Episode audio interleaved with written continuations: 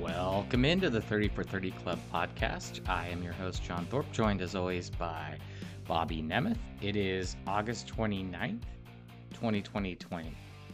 2020. too many 2020s. 2020. Um, 2022. Bobby uh, was kind enough to pay me an in person visit in the last week. So, Bobby, you want to tell the listeners what your journey to Portland was uh, all about, uh, other than me? I mean, that's it. It was just you.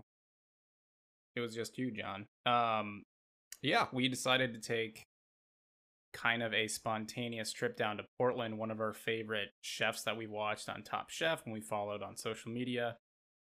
He finally got his uh, his restaurant open, Kann K A N N, in uh, Portland. Uh, he's been trying to open it for three years. He was supposed to open in 2020. COVID hit. Obviously, that didn't happen. So it's been a long journey for him, and people been really wa- awaiting this. It's been highly anticipated, and uh, he his family's from Haiti, so all the food there is Haitian food. So it's kind of a new experience, and um, is also really cool to be like at the chef's counter and then seeing this chef that's been on like top chef for the last six seasons he's a celebrity chef just like right there and he actually he said hey to me we talked for like a second and uh He just said, hey, i kept my cool he said how are you guys doing i said good man happy to be here you guys have had a long journey uh we're excited to be here he says oh thanks for being here so pretty cool if i might add hannah said that i i seem pretty chill and i seem pretty cool even though on the inside i was uh i was extremely nervous but You're blushing. I was blushing a little bit. He probably saw it. But yeah, man, it was uh it was a cool, fun experience. The food was delicious. It's very spicy, so if you do have a low tolerance for um spice, just look out. If you're in the Northwest area, you're looking for a hot new restaurant, but you're not good with spice, uh, you're gonna get kicked in the teeth. Um, but outside of that, it was uh, it was really fun to explore different culture through food and cuisine, and it's one of our favorite things. Um, but we came down a little early before dinner, and we got lunch with Jon and his wife Christy. Uh, we went to a Nong's Cow Mongai, I think is the restaurant. They're famous for their chicken rice. Um, I believe Vietnamese chicken rice, and so we hung out. We went to a coffee shop after that, and we just chilled. And I got to see my special boo for a little bit, for a couple hours, Jon, and I, it made me very happy. and we couldn't stay off of sports for like more than 15 minutes at a time. Conversation always kept coming back. So we got a lot. Even though we got it out of our system a little bit on Saturday, we've got plenty more today. It's it just never ends. It's like That's the point. It's like a pool that you know That's why we do this. That's why we do the podcast. refills. Hundred percent. So what do we got All for this week, uh, Jon? What do we got? let's start with our non MLB news as we usually do. Um, the biggest news that came across the basketball landscape, other than the Storm winning in the playoffs yesterday, go Sue Bird. Uh, Go they will Storm. play again go on Seattle. Wednesday against the Aces. But uh, aside from that, another Northwest star, Chet Holmgren, you might have heard of him, Gonzaga, seven foot, 190 pounds on after he eats a meal, maybe. You might you might um, mistake him for the uh, mythical beast Slenderman as well. They're somewhat of identical beings. He was playing, uh, I guess this was a little over a week ago in Seattle in uh, Jamal Crawford's Pro AM basketball league, which is uh, a really cool league if you haven't heard of it. it. Jamal Crawford's from Seattle. He had a long, illustrious NBA career, and every summer he brings back a lot of current and former NBA players to play in Seattle because it's a city that deserves a sports team, and we won't, or deserves an NBA team. We won't go down that tangent, but Jamal Crawford's doing what he can to get the basketball back in Seattle. So Chet was playing, and he was defending none other than LeBron James, uh, the king, on a fast break and was kind of like backpedaling to the basket, put his arms up to jump and contest the shot, and then clearly uh, hurt his foot and kind of was hopping on it. And a lot of people were saying, like, oh, this is, it was a result of condensation on the court. but one of the analysis I heard was actually like if the condensation was an issue at that time, he would have just slipped Right. rather than like he clearly didn't fall. He just landed on it wrong and then kept going and was hopping on it. But anyway, he's going to be out for his entire rookie season. He was drafted second overall by the Thunder. And it's just it's uh unfortunately a lot of people were really down on Chet because of his awkward profile, physical profile. And unfortunately for him, he's just he's not going to hear the end of it because people are going to say, "Oh, you know, he was a bust because of his body weight. He doesn't have any muscle, blah blah." What was your reaction, Bobby? I mean, I think I text you that the very first time he guarded LeBron James, he had a season season ending injury.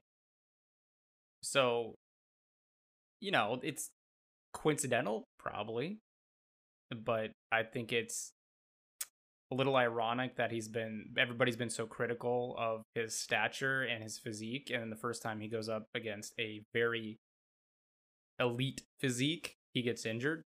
I mean i just think that's that's very um um very fitting for the for the tale that's being told about him. You know joel Embiid missed his first season his whole rookie season due to injury and his career turned out to be pretty good. So like these things do happen, but I think for him the question isn't is he going to bounce back from injury? It's can he physically compete in the NBA? And uh he, you know LeBron's 280. Um Chet is 7 whatever seven one seven two. Like he's not going to be guarding small guards. He's going to be guarding physical, strong, athletic, fast athletes. Um and if this is any representation of how that's going to go, he's going to have a pretty short career. Yeah, it's uh it's definitely something that I think he recognized he needed to put on weight and all the indications were that he's he's trying as hard as he can. Like Gotta eat. at the end of the day, there's only so much you can do with your DNA.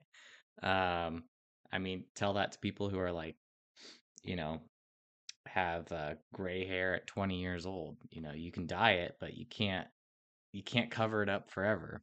Um and so yeah, he uh, by all indications he works out in the gym. He likes weightlifting. He eats as much as he possibly can, and it just doesn't stick to his bones. He's got to to be doing 10k a day, 10k challenge a day. one silver lining of this that was pointed out is um, now he has an entire year to just focus on getting big, just putting on muscle. Yeah, because sit on his one of the ass hard and eat. parts That's it. one of the hard parts about the NBA is that you know a lot of these players will put on muscle during the off season then they'll actually lose it as the season goes on because they're just burning so many calories Mhm. that there's no way they can replenish the amount of um, calories they're burning on a nightly basis so you know if you if you sit out a year you don't have to deal with that and uh, maybe he'll come back jacked a year from now He'll, he'll get the Zion treatment, but this will be the ideal weight. right Get injured, I 100 did- pounds. I did think it was uh, quite an interesting coincidence that this happened in Seattle when it, he is the star player of the Oklahoma City Thunder who stole the Sonics away from Seattle. So maybe the demons were exercised, exorcised. I mean, I mean, I think there's somebody out there that definitely believes in that. There's something, some gray cloud hanging over in the Seattle area. It's about time we got some revenge on the Thunder. Anyway, that's my own Spiteful, bias. Spiteful. I would never wish Bobby. I would never wish injury Spiteful. upon anybody. Okay, uh, moving on to the MLB. We we've got a lot to cover here. Um, some things quicker than others. Yes. So let's go with the front office news that the owner of the Los Angeles Angels of Anaheim, did I get that right? you got that right. Good job. is looking to potentially sell the team in the short term. I think he bought the team 20 about 20 years ago, is that right? Yeah, I think I saw that. Real quick, I was seeing that and I was like, wait a minute. The Angels sold right after they won the World Series? Because they won in 2002, and I think he's been the owner since 2003. So I'm a little confused by that. I haven't really looked into that. I think maybe they used to be owned by Disney or something, and then he bought them after they won the World Series. There's something going on there. I, I need to get to the bottom of that, but I thought that was really interesting.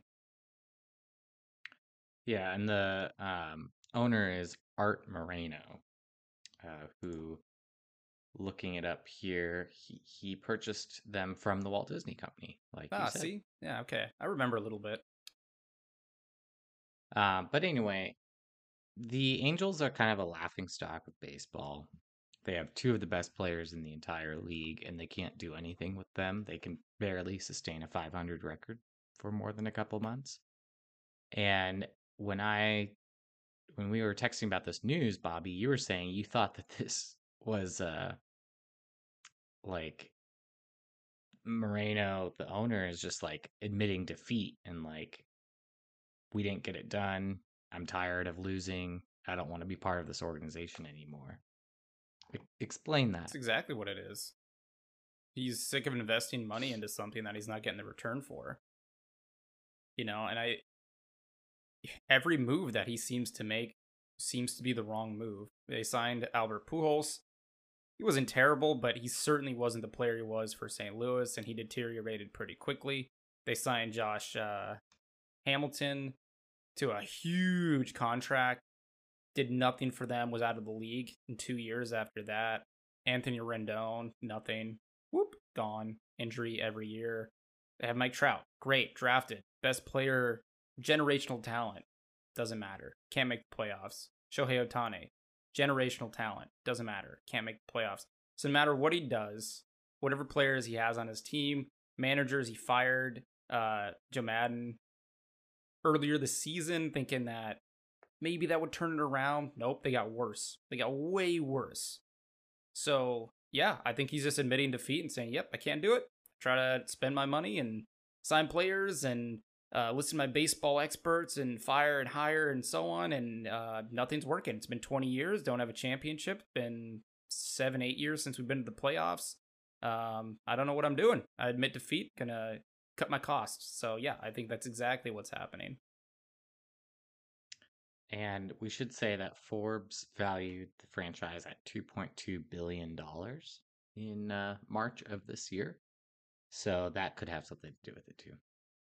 I mean, I'm sure most Major League Baseball organizations are close to, if not more than, $2 billion.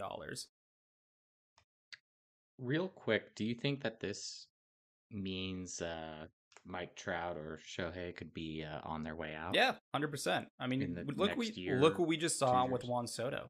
They're trying to they're trying to sell that team. They put an extension out there, it didn't work. Immediately traded. They got rid of him. Whoever's going to come by this team from Arte Moreno is going to want to have some answers with Mike Trout and Shohei Ohtani. One thing with Trout is that he's under contract. He's got a long contract. They've already invested the money in him, so they don't necessarily necessarily need an answer there.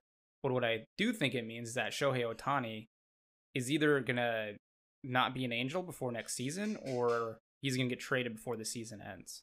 So I I would doubt that a year from now, Shohei Ohtani is on the Angels. I think that's what that says for sure. As far as Mike Trout goes, I, I don't know. Again, he's he's just sitting there. It's just going to be stuck there. Yeah, he's just gonna be sitting there. He's got his money. He's collecting his four hundred plus million dollars and his whatever thirteen year deal, and uh, yeah, they don't have to do anything with them. But it would be interested. What my guess would be is that most of the time when new management comes in, new ownership comes in, is they clean books. They clean the books. So because Trout does have such a huge financial impact on that club, they'd want him traded to clear their books. Same with somebody like Anthony Rendon. So I wouldn't be shocked. You saw the Marlins do that when Derek Jeter and his partnership group bought the uh, Marlins. Giancarlo Stanton had just signed a giant extension a year before, I believe, and then they traded him. So I would bet that when they sell, uh, one of the first things that they're going to do is they're going to clear out Mike Trout, all their financials, and uh, basically start from scratch. That's my guess. I think it speaks to the power and the gravity of the city that Mike Trout has just has been content this whole time. Like, could you imagine if he was in Milwaukee through all of this? Like, he'd he'd have asked for a trade by now. You think Los Angeles helps? Yeah, you're probably right.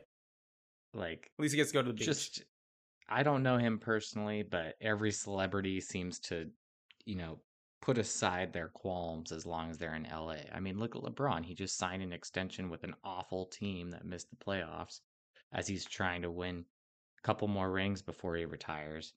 But it's LA. yeah, How bad I can it be? I will say with Mike Trout is that he is a pretty unique superstar. He is very quiet. He definitely shies away from the limelight. Um, he loves going back to Pennsylvania or New Jersey. I think it's like some. I think it's no, it's it's Pennsylvania. He's like right on the border. I think he's from the Phila- Philadelphia area. He likes living a quiet life. He doesn't like being in the spotlight. So I don't necessarily know that Los Angeles is that big of an appeal because of that. Because he's very private. He's very quiet. Um, so I, you know, I think he's just a loyal guy. I think he's a really simple, loyal guy, and that's what keeps him there. I don't think LA has anything to do with it. So just to contradict what you're saying, I could bet that if he was in Milwaukee, that he would probably still be loyal to that team. I think he's just that type of person. All right. Yeah, I do appreciate that about him that he's uh he could stir up a lot more drama than he does for the stature and status. Yeah, he just doesn't live for it. Doesn't live for the drama. Uh, another little quick tidbit. Speaking of uh, superstars in the league, Oneil Cruz, rookie for the Pittsburgh Pirates, shortstop, uh, who has com- been compared to Aaron Judge by a lot of uh, scouts, recorded the fastest exit velocity ever, uh, coming off his. That's when the ball comes off your bat at 122.4 miles per hour. Uh, we should say the fastest ever recorded. Obviously, this technology is fairly recent, but uh, Oneil Cruz, just uh, the hardest hitter in baseball. Well, I think what you kind of brought up and why we're bringing this up is this is his rookie season. He's only been up for a couple months and he's already showing what an exceptional talent he is. He also recorded, I believe, we're talking about exit velocity off the bat. He also recorded the hardest throw from shortstop to first base in StatCast history as well. So this guy just does it above and beyond. I don't think he's going to stay at shortstop. He's six foot seven. You talk about Aaron Judge, like the same size. He's not as uh, he's a little more lanky than Judge. Judge is a little beefy. Um, but Oneil Cruz is too tall to be at shortstop. He'll be he'll be in the outfield at some point, especially with that arm strength. Um, but man, yeah, I'm super excited to see this guy's career continue to build and the things that he's going to do. We talked about Giancarlo Stanton a little bit earlier and like the ball that comes off his bat and how hard he like it's exciting. Like this is the type of baseball player that baseball needs. It's some guy that goes out and is just different. The ball comes off the bat different, out of his hand different. He's a giant in stature as well, so he catches the eye. Um, yeah, Oneil Cruz is uh, he's going to be a dominant force in the game as long as he stays healthy. He's got a he's got a big frame for being in the infield, so as long as he stays healthy, he's gonna he's gonna put up a lot of highlights. It's good to have a superstar back in Pittsburgh. You know, Andrew McCutchen for all those years was just Yeah. alone. Yeah, man, it was fun but, when Pittsburgh was good, Um, but I mean they're not good I- right now. But maybe they can be around him.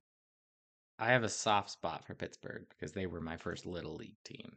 So first little league Always hat, staying loyal, uniform I ever got. Always staying loyal. Appreciate Pirates. that. Love that.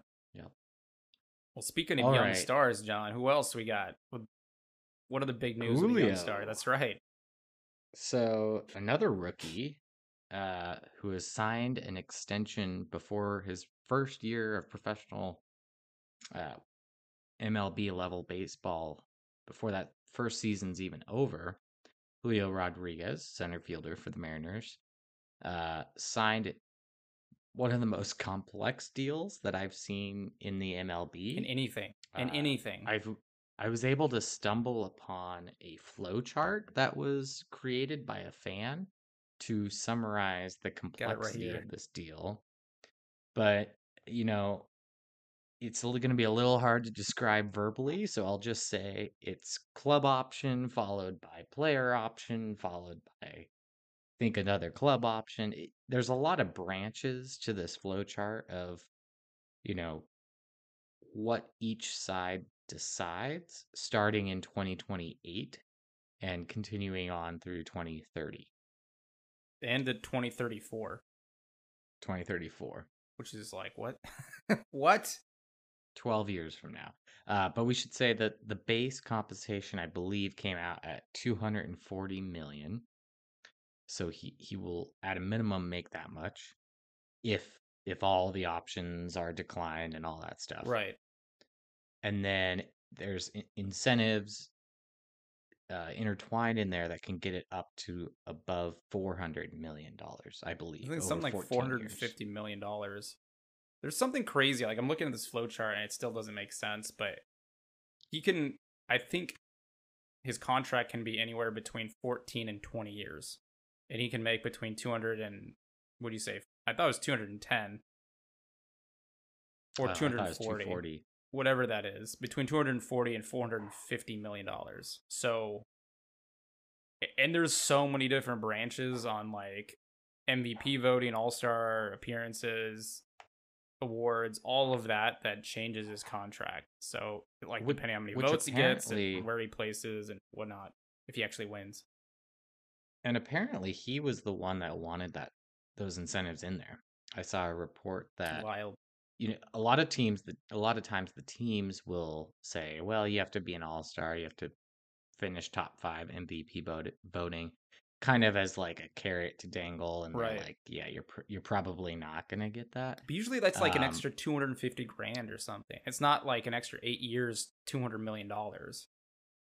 But julio reportedly this was his idea and he said i like the added pressure he's a different cat he, he really is like a driven guy get the bag man like you don't know what's gonna happen get the bag Get that generational yeah. money. not saying two hundred and forty million dollars isn't generational money, but get the bag.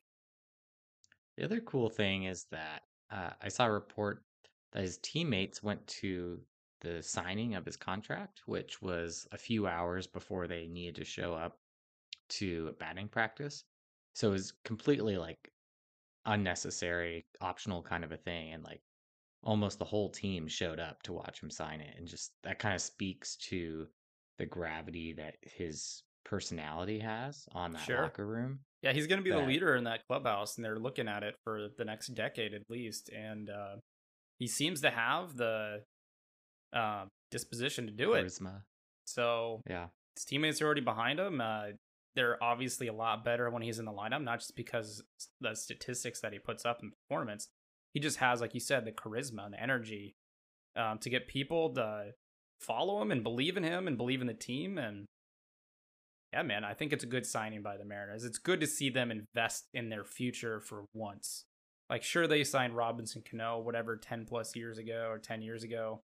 This is a little different. This is somebody that's from the farm system. This is um, homegrown. Uh, and Julio's cool, man. He's really fun to watch in person great personality. I couldn't be happier for the team and for him. Yeah, it's good to have a superstar back in Seattle. I mean, Felix was really, uh, in my opinion, the last superstar the franchise had. Um, and and you know, he, I think, I think he really enjoyed Seattle, but he didn't have quite the same charisma that, right. that Julio does. You know, Felix, I think, um, he liked it. He liked being the best player on the team for sure, but he he wasn't like trying to get out there in the community and kind of like be the the leader of all the young guys. Be in the face of the, the franchise, right? So this is good news. Yeah. And this is good news for baseball. I I like all these it's exciting when free agency hits and somebody that is getting off the rookie deal is like, okay, they're finally hitting the market, but it's also really fun to see these homegrown players like stick it out and be loyal to their franchise. I see the Braves um, are one of the better representations of that. They have all their young guns. They got Austin Riley, Ozzie Albies, Ronald Acuna, all Michael locked Harris up. Michael Harris now locked up. So they really are investing in their youth, and I think that's it's interesting because I think the like this year and last year we're kind of seeing the trends of how to build a team um, change a little bit. Get a young good player, you lock them up. You're not even, you don't want even to risk free agency. And so with that, you're going to see a lot of core uh, teams for the next 10 years. Uh, and I think that's really cool. And obviously I'm a little biased because, you know, my favorite team not just the Yankees, but my favorite team of all time was the core four of the Yankees. You know, they had the same guys. They had Mariano Rivera, Andy Pettitte, Jorge Posada, Derek Jeter for, you know, nearly 15 years straight. So it's really cool to see that formula come back. Definitely. We'll see uh, who joins Julio in that that future core for Oneil Cruz. we'll see. that would that would be pretty fun. Uh, okay.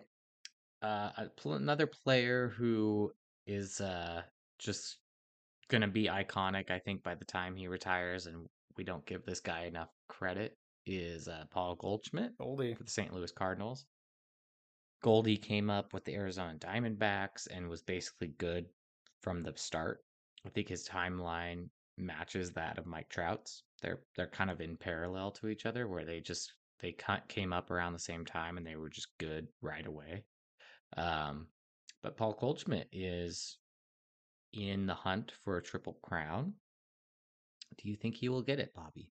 I think he's we got a good shot. A little over a month. Yeah, I think he's got a good shot. I think he leads not only na- the National League, also, if anybody doesn't know what the Triple Crown is, the Triple Crown is any um, offensive player that leads their respective league in batting average, in home runs and RBIs. And it's only happened one time in the last 55 years. And that was Miguel Cabrera, I believe 10 years ago. Exactly. And but before that it hadn't happened in 45 years. So it's it's a really really prestigious um, title and really unique and rare thing to happen in baseball. And it just doesn't happen in the new age baseball. It happened a lot in the dead ball era, going in through the 30s, 50s, and 60s. Uh, but like I said, it happened for 45 years, happened 10 years ago. Now this might happen again. So really uh, amazing, amazing feat. And so right now, Paul Goldschmidt is, I think, one home run back in the National League. He is leading the league in RBIs and leading by, I think, a pretty good margin in batting average. So all he has to do is catch up on home runs. And like I said, he's only one home run away and Kyle Schwarber is leading the league, and he hasn't done shit in weeks. So Goldschmidt's getting hot, and Schwarber's cold. So there's a really good shot that he does win the Triple Crown. What do you think? Yeah, I I I think it could happen. I haven't looked at the who's behind him in the home run category, um, but in, in a while now. But you and I were saying earlier this season that Paul Goldschmidt's really, you know, was a player that I think was going to just kind of uh I don't know what the right word is, just kind of play his way down to being like an average, a league average hitter for the rest of his career. Like I never I thought he'd fall off. I, I I never thought he'd fall off a cliff or anything, but he he was trending towards just kind of becoming a league average hitter, and he has really had a renaissance this year. I mean, better than he ever incredible. was in his, you know, uh, in his. I think he was a MVP candidate. He was he he he got some MVP votes when he was in, in Arizona. Like this isn't like he hasn't come out of nowhere. He's he hasn't been under a rock. He's just not. He's one of those players that is an elite player, but he just kind of falls short of that spotlight he just hasn't been that player that has jumped out and people thought of as the best player in baseball, the best hitter. But when you look at his statistics, every single year he's like in the top five in all of those triple crown categories. And he's been consistently doing that for 10 years, it seems like. So this doesn't come out of he's nowhere. Kind of... He's just, you know, he's having the best career, um, best year of his career right now. And that's why it's catching everybody's attention. He reminds me a little bit of Freddie Freeman in that just like year in and year out, one of the best solid guys that probably doesn't get enough attention. Right. Like Freddie Freeman got a lot of attention last year because of the World Series run and stuff. Helps but, when you win. Uh, Freddie Freeman was really good before that too. Yes. You know, for years and years and years. just put up 300 batting average with like 25 to 30 home runs every year. So I uh I'm rooting for him. I hope he gets it. I think it'd be really good for baseball, it'd be good for him, and uh, it's just it's an exciting storyline. Yeah. Uh, next piece of news, we'll go with uh, the M the minor league baseball uh, association, players association. the minor league baseball is It's becoming a baseball. part of the um, MLBPA Players Association, which is huge um, because I think we've talked about this months ago about how just how tough it is for minor league players to put Live. food on the table, Yeah. like quite literally. Uh, and so unionizing is a big step forward for them to be able to uh, get paid fairly for what they do. And, you know, they, in a lot of places, they are paid uh, less than minimum wage. Yeah, I mean I that. I think this is a huge step. And I think it was a necessary step too, because Major League Baseball was clearly not they were almost in, they were intentionally keeping them in that kind of um, that poverty level. They weren't going to help improve the standards and the quality of life for minor league players. And so they were able to unionize through the Major League Baseball Players Association. And so now when um, there's a CBA and collective bargaining agreement, it affects minor league baseball players too, not just Major League Baseball players. So this is a huge win, huge step. And um, you know, I don't have a lot of details moving forward and what exactly this is going to do, but it's going to increase. Man, you, you know, I just thinking about this, like, you know, the pain in the ass we just had with the lockout and players in Major League Baseball, and now they're going to be adding all of these things involving minor league baseball players and increasing their salaries and quality of life. We're never going to sign another CBA again, I don't think. Like, this is it. Like, baseball's over. like, the next five years, it's the twilight. All right. I guess the podcast's over. We'll see you guys next week. but you know on a you know just like equal rights footing this is really really good news for minor league baseball and uh, i hope some good can come of it and i hope the owners aren't too stingy they will be but hopefully they can come to some sort of agreement to support their lives because you know when you're a minor league baseball player your whole life is baseball it's a full-time job every day but you only play you know, five months out of the year, and they only pay you five months out of the year. And they only pay you for five months at a small wage. So if you can imagine working um, full time at a grocery store, but you only work for five months out of the year, and the other seven months, they're just like, yeah, good luck. That's not going to be enough wage. Like, you're not to be able, you can't live on that it is simply not a living wage. And so a lot of these minor league baseball players that still have to invest, even in the offseason, so much time to their craft, they still have to go get another job. It's just it's ridiculous because minor major league baseball, minor league baseball is still getting a lot of money off of these teams and attendance and so on. Um, but they're not willing to pay them a yearly salary, really a yearly livable wage. So, anyways, I digress. Well, and they have cut a lot of minor league teams Right. since COVID started. Right. So you wonder if maybe that is a good sign for the players that there's less uh, competition to go around in terms of getting a reasonable wage as a minor league player. You know, it's there's fewer mouths to feed, so to speak. Well, that was their plan. And I got to assume now that they've unionized, they might not. I, I don't know, again, all this entails, but they might not be able just to cut teams willy nilly because they don't want to pay them. Yeah, We will see. Back to simpler times, and uh, in the moment, the playoffs. Um, we have two teams that are on the outside looking in. One that we did not expect to be on the outside, and one that we did expect to be on the outside that we didn't expect to be this close. Right. So the Baltimore Orioles and the Milwaukee Brewers are those teams, one and a half games out. Uh, and the question is, can they sneak in, Bobby? I'm going to let you answer that before I put my opinion on that. What do you What do you think? Milwaukee and Baltimore. What do you think? Yeah. Uh, I'm gonna say no to Baltimore for sure. Um, not because I dislike Baltimore, but um, I kind of think that the AL playoff picture, the wild card picture, is set. You know, I think, I think that the right now it's the Rays, the Blue Jays, and the Mariners in the wild card spots, and I think those teams are better than the Orioles, and I think they're better than the Twins. I think they're better than the White Sox. So I'd be happy if playoffs just started tomorrow.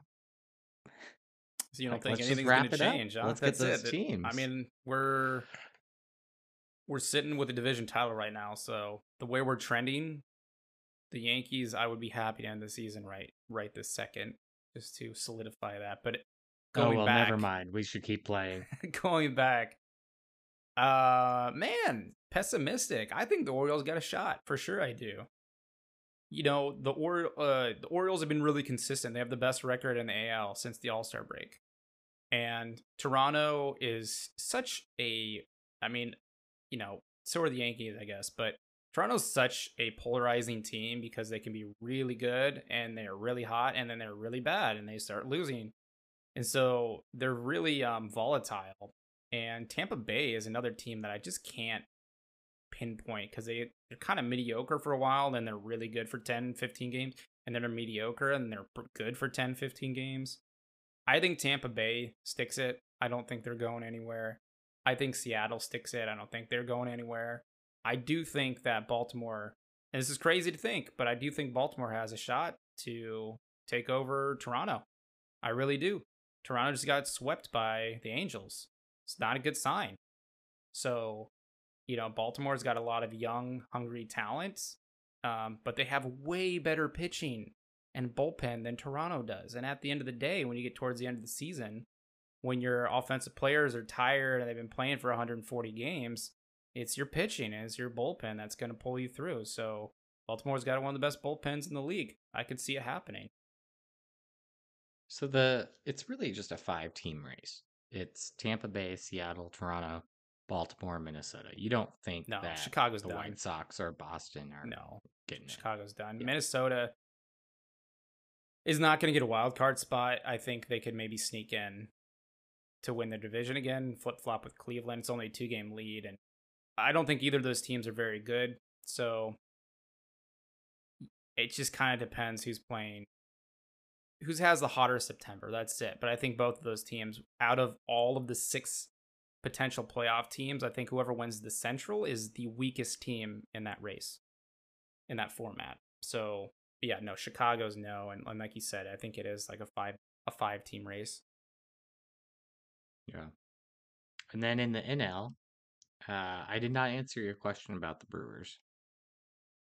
Ah, because I was stalling, and now I'm still stalling. So the Brewers, one and a half games back. San Diego, Philly, and Atlanta are the teams that they have to push out of the way. I mean, it could be San Diego. San Diego hasn't looked very good. It's true. It's true. See, there's Milwaukee. So what are you saying? you saying yes or no? Give me an answer. I'll say yes. I'll say they'll take either San Diego or Philly. Uh, Philly's surprisingly winning and It's got Bryce Harper back. games over 500. So I guess I'll say San Diego. I'll say that the Padres have a huge disappointment of a season. I kind of agree with you, to be honest. And I don't think Milwaukee's that good. They've been playing really bad the last month or so. Certainly, they're not going to win that division. St. Louis is going to run away with it. But the way San Diego is playing, I think, is probably worse than Milwaukee, and that's why I can kind of give the nod till to Milwaukee to overtake them for that six six seed, that final wild card spot, because surprisingly, since that the trade deadline, San Diego's been kind of rubbish. They added all those bats. I mean, all really good bats. And uh, they haven't been able to win. So, I mean, Milwaukee was having the same issue. They traded away Hader and it killed the clubhouse and they just played like shit. But they seem to be kind of pulling themselves back and San Diego's not. So, um, Milwaukee and Baltimore, by the way, are both a game and a half out. So they're really they're they're nipping at the heels, and so that could happen anytime. So I kind of agree with you. I think that um, I think Milwaukee is probably going to overtake them because San Diego just seems dead in the water. I do want to say a little unrelated. It's crazy that the Giants are five, uh, four games under 500 after the season they had last year. They've had a lot of injuries this season. They lost Gausman. They lost uh, what's his name, Desclafini or whatever, whatever. They've lost a lot of their Desclafani. Okay, Desclafani. Uh, a lot of their starters. I mean, their pitching was absolutely historic last year, and they lost a lot of that pitching depth. Their offense also was way overperformed. They led the league in home runs last year. Like how? So their offense came back down to earth, and then they have so much injuries within the pitching, and really their pitching is what they need. And they don't have it. So I'm actually shocked they're even around 500. Uh, I think if they get back healthy, this is a team that'll compete next year. So I think they'll be fine. This it just is not the year for them. Yeah. All right. Let us wrap up our uh, current MLB news with your Yankees, who did not have as dreadful of a week. No, as last technically, but still like. So we after last week, our podcast last week was talking about how bad we were. And we were, and then we end up winning five games in a row. Uh, we swept the two game series against the Mets, beat Max Scherzer, good wins. Uh, took the first two uh, against Oakland. We started a West Coast trip, starting off against Oakland and then now against the Angels, two really bad teams in the West. Won the first two games against the A's in Oakland, beat them 13 to 4 and then 3 to 2 in the second game, and then um, proceeded to absolutely die at the plate and we lost the last two of that series. So we split a four game set with the A's, who are potentially the worst team in baseball, and we couldn't score. The two starters in the games that we lost had a combined ERA of 12, and we couldn't score a run. In fact, in that third game, we only got one hit in 11 innings against the worst pitching probably in baseball. So something I don't know what it is. Like these are very talented players, very talented hitters. There is something mentally wrong with their approach. There's something mentally wrong because talent-wise, it's there. Uh, mentally, they are not there. There is no reason in the world that we should get one hit by the Oakland A's. No reason. So we only score we scored two runs off of a wild pitch that game, not even a hit. And then the next day we lost, which was yesterday. We lost four to one, scored one run on four hits.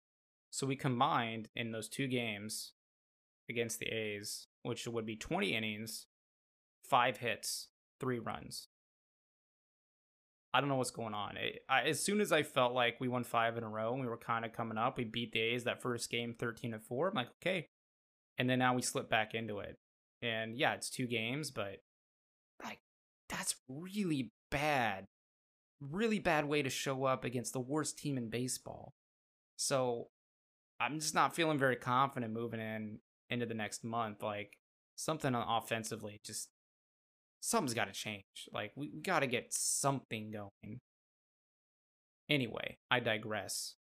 Still get a seven and a half game lead on Tampa Bay, but we've lost seven and a half games over the last month the way we've been playing. So and Tampa Bay's playing hot. And you got to play them a lot. So yes, we do. So the uh, like the ability for them to leapfrog you, they have six games against you in the next two weeks. So there won't definitely no you in the next two weeks, but they could get close. There's no guarantee on our division title right now, which is uh pretty amazing to say when 2 months ago we were talking about breaking the win record and now we're like I don't know if we're going to win the division. It might not happen. They got to turn it around. most people They most people think around. you're going to win the division. All right. Enough of uh, MLB news. I think that's it. So we go to our fun topic of the day. Yeah, we thought we'd end it on something a little a little quirky. And we kind of were talking about that a couple days ago when we are when we met up in Portland. We said, "Let's talk about this on the pod." So what is that, John? We are going to talk about our favorite jerseys and logos in the MLB. This can include past, present, and future uniforms as long as making up logos, rules as he goes. By the way, as long as it's MLB specific. We're not going to go. We don't have enough time to talk about other sports, but we're going to go through our favorites, our least favorites, uh, and then I guess there's these things called City Connect jerseys that came out a year ago that I completely forgot about. That we will also pick a few of our favorites from that batch, which is kind of like the City Edition that they do in the NBA. unbelievable, John. I'm An actually ode shocked. to the culture of the city that the team plays in. Okay, so let's um let's start out. Let's start out with some of our favorites. What do you got on your side? Okay. As much as it pains me to say, the Yankees, both of their logos are really well done. Iconic. Uh, yeah, iconic. But but in order to become iconic, you have to have a good you have to have a good design. Um, and I'm talking about both the N and the Y, but then also the old school one with the baseball uh, and the little ring around the baseball. Um, the old logo. I don't know when did the here's a piece of trivia to see if you know this, Bobby. When did the like more modern logo for the Yankees come out? How long has that been around? okay, what's your definition of the modern logo? The NY. The that's That the original overlapped. logo. Oh, That's the original one? I just died. Um, yeah, that's the original logo, and why? It's that's always been the logo. The the hat and the the baseball bat and the hat where it's like red, white, and Uh-huh. blue. That I think is from like the twenties, and I'm just literally pulling that out of my ass, and I don't know. I found it online here. Uh, so the the overlapping NY that we know today was 1912. And then that the hat one was 1947. Oh, so it's much later. Okay, much later. Forty-seven. Oh, It's got a very wartimey vibe to it. I guess it does. Red, white, and blue makes sense after you know all those players came back from the war. Yeah. Anyway, I didn't mean to talk about the Yankees logos. Yeah, we time. can. Um, we can. I also, I guess this is controversial. I liked when the Tampa Bay Rays were the Tampa Bay Devil Rays, So ugly though. and they have this really cool purple hat and purple color scheme with like a green and yellow and black Devil Ray and turquoise, and it, it's just like I it's think awful. at that time I didn't love it, but looking back on it now makes me nostalgic. Um, I also think that their just their their hat with TB in uh, light blue is just very classy. It makes me think of David Price in his heyday. He just wore it so well. David Price, hat. naturally, some pitcher has a huge impression on you. Imagine that, John. Um, the old Blue Jays, and when I say old, I mean like the um, early, kind of early to mid two thousands, the iteration before this current one. I liked that one. The old Baltimore Orioles, where they had the little bird on the branch that was orange, uh, that looks kind of like the Cardinals logo currently. Uh, I do not like the redesign that they did with the Orioles. I like the Uh, redesign. and then I have what? I like the redesign way better than that. such a cartoonish thing. It's it's very cartoony. I just don't Like, it like like. it looks like a kids show. I mean, these are baseball have like These are mascots. grown men. like, what do you mean? Some of the Devil Rays. Um, I like. You're gonna hate this, but I think the Red Sox uniforms are great. Uh, I don't like their away uniforms. I, their gray uniforms kind of suck, but I really like their home uniforms, and then I especially like it when they wear their red or their navy blue. I don't like their um, alternate jerseys, but I can respect and appreciate their traditional whites and grays. Okay. Uh, the Diamondbacks purple jerseys from the uh, so bad. Randy Johnson no, days. so ugly. Why do Love people it. like those retro jerseys? The D, like the Devil Rays and the D back. It doesn't make any sense. They're so ugly. I like I was watching a Giants game recently and they were wearing their what I call their vanilla uniforms, their home uniforms that kind of are like French vanilla colored. And I really like those. I think those are super classy. Uh, and then the old Houston, when Houston was back in the NL, and they had uh, the the black and red. Uh, oh, you talking about like the, the the kind of like burnt maroon orange kind of color? yeah. Yeah, I, Mhm. I I agree. I like that color scheme. I like those jerseys. And then last thing is anything pinstripe. So that could be Yankees, that could be the Detroit Tigers, Chicago White Sox, uh, Chicago Minnesota Cubs. Twins used to wear white uh pinstripes a lot. Yeah, the Cubs are okay. Mets. Mets Uh, wear pinstripes. Where's the Mets on there? Yeah, uh, I've I I don't include the Mets on anything. All right. Uh, really, I would say Detroit and New York are the ones that like are in my head of Wait, wait, wait, wait. pinstripe Det- uniforms. Detroit doesn't have pinstripes. Detroit's not a pinstripe I'm pretty jersey. sure they have at some Mm, point. I'm fairly confident you're full of it. They do not have pinstripes. They have a clean white jersey with their logo. I'm not saying. I'm saying in the past. I don't remember. Like, the, dude, the Tigers have had the same jerseys for 110 years.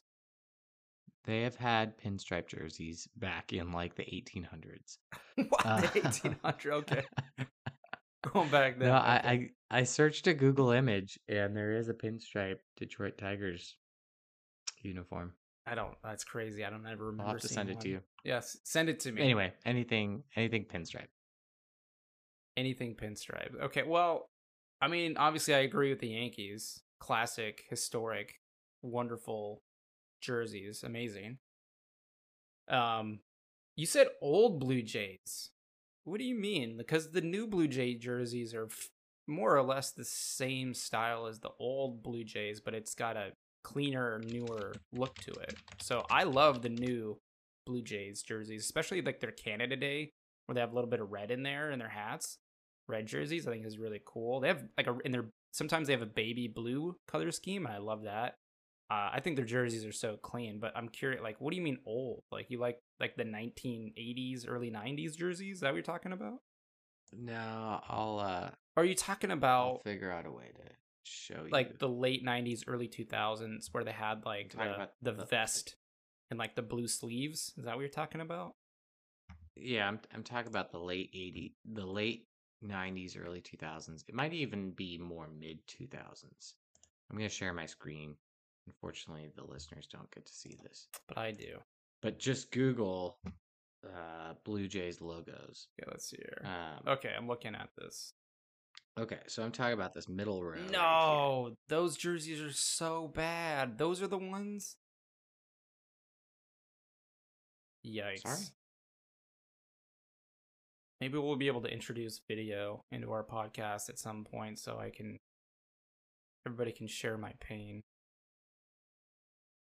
I know what ones you're talking about, like the silver and blue and whatnot. Yeah. When uh Jose. Bautista was a John's just like quietly quietly trying to find images to prove his point. Yeah, I know what jerseys you're talking about. Yeah, not a big fan of these. All right. Continue on yours. Not a big fan of these. I do like their new ones. I think their new jerseys are awesome. Um, the Brewers, the Brewers and Padres rebrand from like two years ago. I think they have sick jerseys. I love their jerseys. The Padres with the brown, I love that, and the Brewers with like that gold and blue and like kind of retro look. Great logos, great jerseys. I love that. Amazing. I see John is disapproving. You disapprove of both of those? We haven't gone into my least favorite section yet. Okay, well I guess spoiling it. I see Milwaukee on there. I thought it's- that said New Orleans. I was, what are you? Anyways, um, Milwaukee, amazing. Love their jerseys. Um, same with the Padres. Pittsburgh, I think, has a really iconic jersey set, but I particularly like their their black jerseys. And then when it's Pittsburgh in cursive, I think those jerseys are awesome. And they have just a really cool black and yellow color scheme. I really like them. And again, I like their old school pirate logo. their old school pirate like their- logo, right? They're more grizzly guy. And the Nationals, I think, have really clean jerseys. I really like their logo, their lettering. I like their home and away, their alternates. I think they do How- a really good job. How can you say that the Angels are boring, but the No, no, no. Nationals have a good You'll, jersey? we'll get They're like no. the same we'll get jersey. to we'll get to the City Connect and why I put boring. Okay, let's not get ahead of ourselves, John. Thank you. The Angels and the Nationals jerseys are the same. Again, Just swap out. let me explain later and give you actual reference. Okay, I'll give you context, but we'll get there when we get there. The Marlins black jerseys now, I think, are I I I didn't like the rebrand when they got the new stadium. I thought it was it's really ugly that multi-layered M with all the weird colors. But they rebranded a couple years ago, and I think I really like their jersey and logos now, especially their black jersey. So those are some of my favorites. I did leave out some iconic, just basic ones like you know we talk about like the Cardinals and Phillies and like the jerseys that have stayed the same for the last hundred years. The Tigers, I kind of left some of those out because they just they are solid jerseys. There's no need to redesign them, um, but they just don't stand out as being like great jersey to me. Although I do like the Tigers, kind of like that D in their lettering, so I do like their jerseys quite a bit. I can maybe throw them on there. I do like them. Least favorites, John. Why don't you go ahead and go for yours first, since you went first for your favorites, and then I'll get into mine. Well, we've already talked about three of the four. Uh, the new Orioles with their little Looney Tunes looking bird guy. Um, not about it. I want more sophistication in my logo. Sophistication. You just want noise. uh, the Milwaukee new. I think the color scheme is fine. I don't really care for like how again like how juvenile the new logo is. But the new logo's not new. It's the old logo.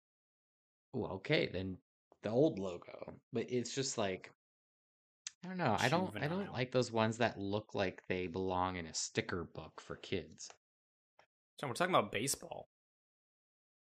Like baseball, the American pastime. You know, built off the Little League. And like, what do you mean? It's Yeah. all about like no, it no, it's a cerebral game. Okay. Sophisticated. spoken like a true right. person never actually played baseball throughout their, their time. Um, I don't like the San Diego Brown jerseys, the Friars Oh, thing. so I just don't. I don't like it. their I don't think pinstripes, their home looks jerseys with their brown pinstripes and that like very solid logo, like their lettering, the name on the. Ah, it's so good. I love it. I'm sorry, the UPS truck wants its uniform back. Um, and then the other one that I don't like is Houston's current ones. Yeah, Um, they're eh. Especially the logo. I think they have a really garbage logo specifically. It's it's like so oversimplistic that it's bad. I don't mind their like physical jerseys that much, but their logo is just trash to me. I, I hate that logo. Um, so those are my least favorites.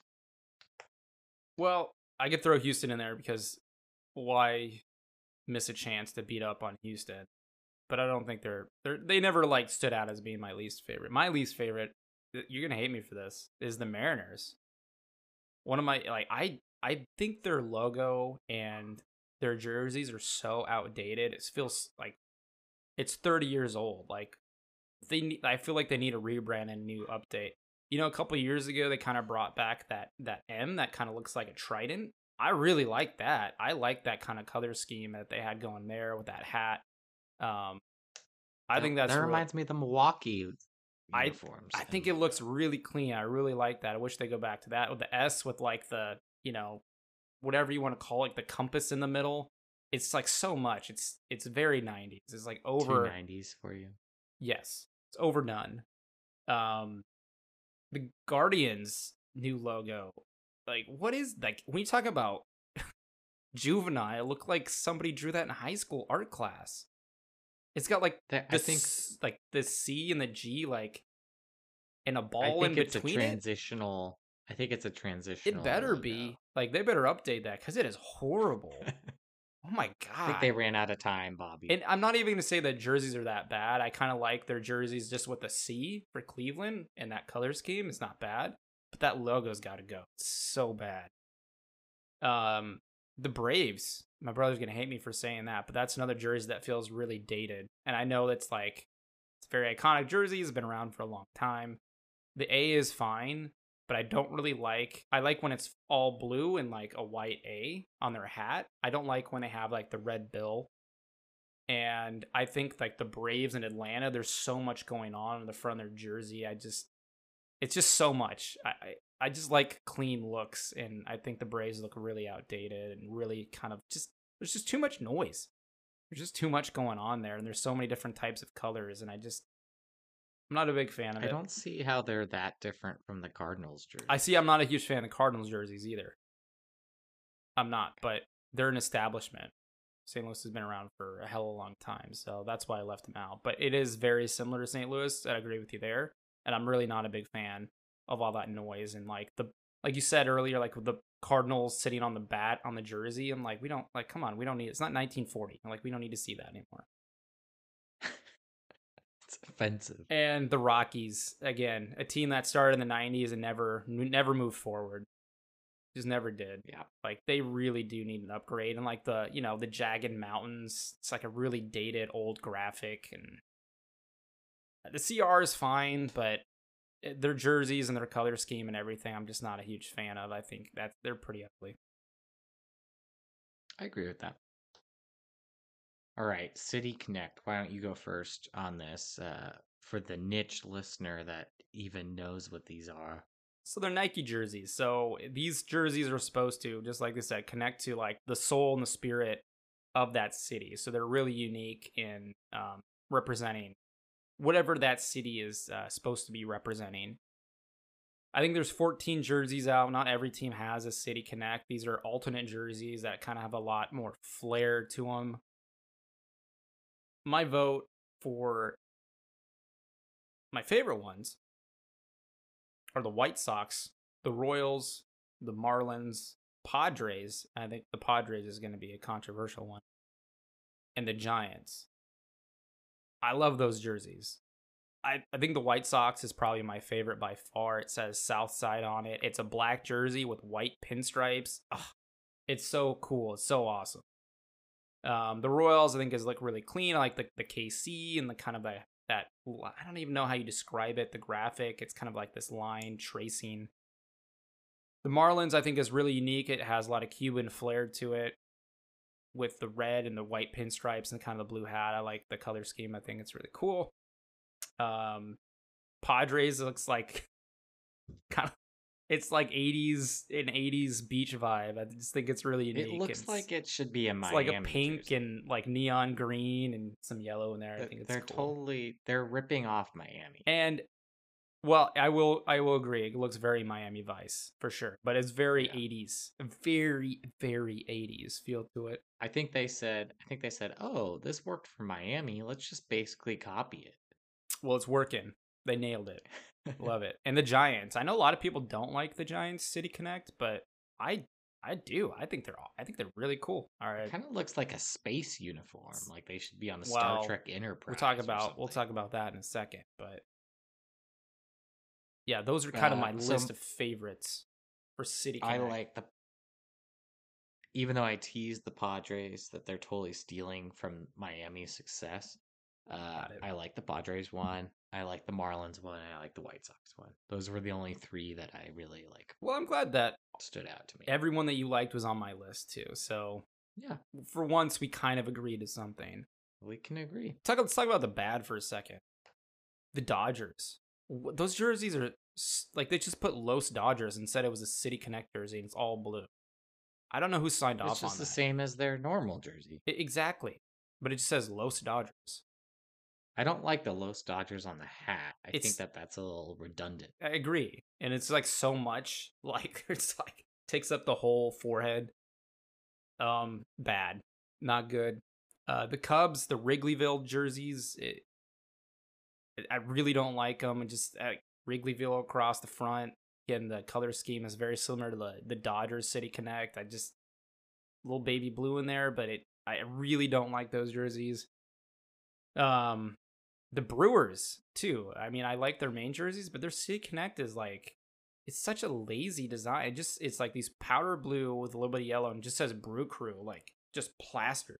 It's a shitty graphic right on the front, right in the center. Like there's just no there's there's nothing characteristic or unique about it. It's just like you'd have to take a look at it. It's this giant lettering as on the front of the jersey and it's kind of off center. Don't like it. Uh, Rockies, I know a lot of people love the Rockies City Connect, but holy shit, there's so much going on. It's like green, there's like a whole mountain range in the middle of the jersey. The logo, like, I, I don't even understand the logo. It, I, I don't like it. There's so much going on. The color scheme doesn't make any sense to me. The green, it's not a pleasant color. You think that their home jerseys look like they're from the 90s. I think their Connect jerseys look like they're from the 90s too. They're not, yeah, not advancing at all on any ground with their logo and jersey.